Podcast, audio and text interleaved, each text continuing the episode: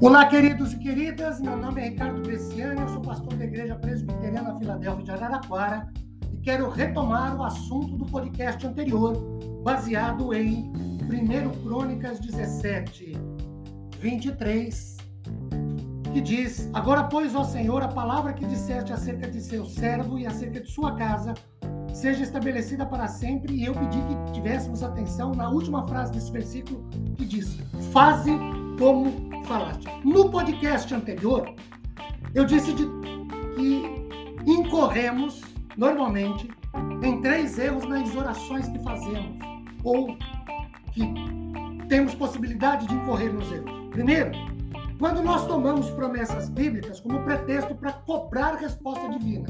Segundo, quando tomamos promessas bíblicas como muletas para, entre aspas, humildes e piedosos, fecha, nós achegamos a Deus e exigimos que Ele cumpra a sua promessa. E terceiro e o pior de tudo, quando nós tomamos promessas que não são para nós e nem para o nosso tempo, e aí nos revoltamos e nos frustramos porque Deus não cumpriu aquela verdade para nós.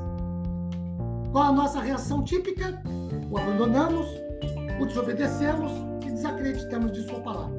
Bom, quais são, melhor dizendo, os posicionamentos corretos que devemos ter em oração?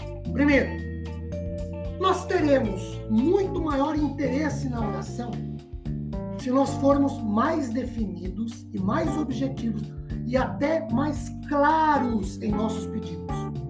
É bem melhor clamar, pedir, suplicar específica e diretamente por uma bênção do que orar vagamente e ainda conclamando o cumprimento de uma promessa bíblica só porque, além de estar na Bíblia e aí ser a palavra de Deus, nós temos interesse, porque no momento fazemos a leitura de que aquela específica promessa traz para nós a vontade de Deus, o que nem sempre é fato e muito menos verdade.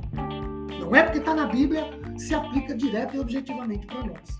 Às vezes, nós ficamos como que dando voltas e mais voltas em orações e não somos objetivos, não somos claros. Estamos confusos, nos confundimos naquilo que pedimos. Então, em oração, teríamos maior proveito se fôssemos mais claros, objetivos e diretos. Segundo, nós teremos maior proveito na oração sendo humildes diante do Senhor, confessando-lhe nossas culpas, pedindo-lhe perdão e humildemente declarando-lhe nossa total dependência de sua ação a nosso favor. O que muitas vezes nos falta é justamente a nossa declaração sincera, autêntica, verdadeira, de que de fato nós somos em tudo dependentes de Deus e que em nós mesmos somos fracos ou incapazes. O que nos falta muitas vezes é arrependidos de fato e em verdade do erro, da falta, da falha, procurarmos a Deus confessando-lhe e a Ele suplicando seu perdão amoroso. Teríamos maior proveito se humildemente confessássemos nossas culpas ao Senhor. Terceiro posicionamento que nós precisamos aprender e ter em oração é que nós teremos muito maior proveito na oração se nos lembrássemos de que cada promessa de Deus em Sua palavra é necessariamente edificada sobre três pilares irremovíveis. O primeiro pilar, a justiça e a santidade de Deus que não permitem ele, Deus, se enganar e nem enganar a ninguém. Segundo, a graça de Deus ou a sua bondade que não o deixa se esquecer. Terceiro, a verdade de que Deus, ou a verdade de Deus que não o deixa mudar e que o faz cumprir. Queridos, ao orarmos, lembremos de que é a Deus que nós oramos.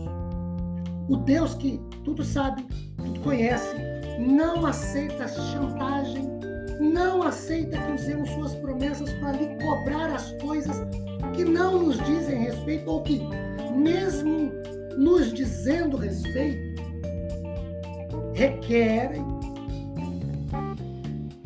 da parte de Deus, sua pessoa, sua ação na história, seu amor, sua bondade e misericórdia em agir a favor daqueles que o amam, que mantêm um compromisso de vida com Ele. Quando procurarmos a Deus, lembremos-nos disso. Suas promessas têm como base sua justiça e sua santidade, sua graça e sua bondade e a verdade de que Ele não muda. Meus queridos, que Deus nos abençoe grandemente, derramando sobre nossas vidas e famílias sua imensa graça e misericórdia após ouvirmos um trecho para a meditação de Sua palavra. Que Ele nos dê força e vigor.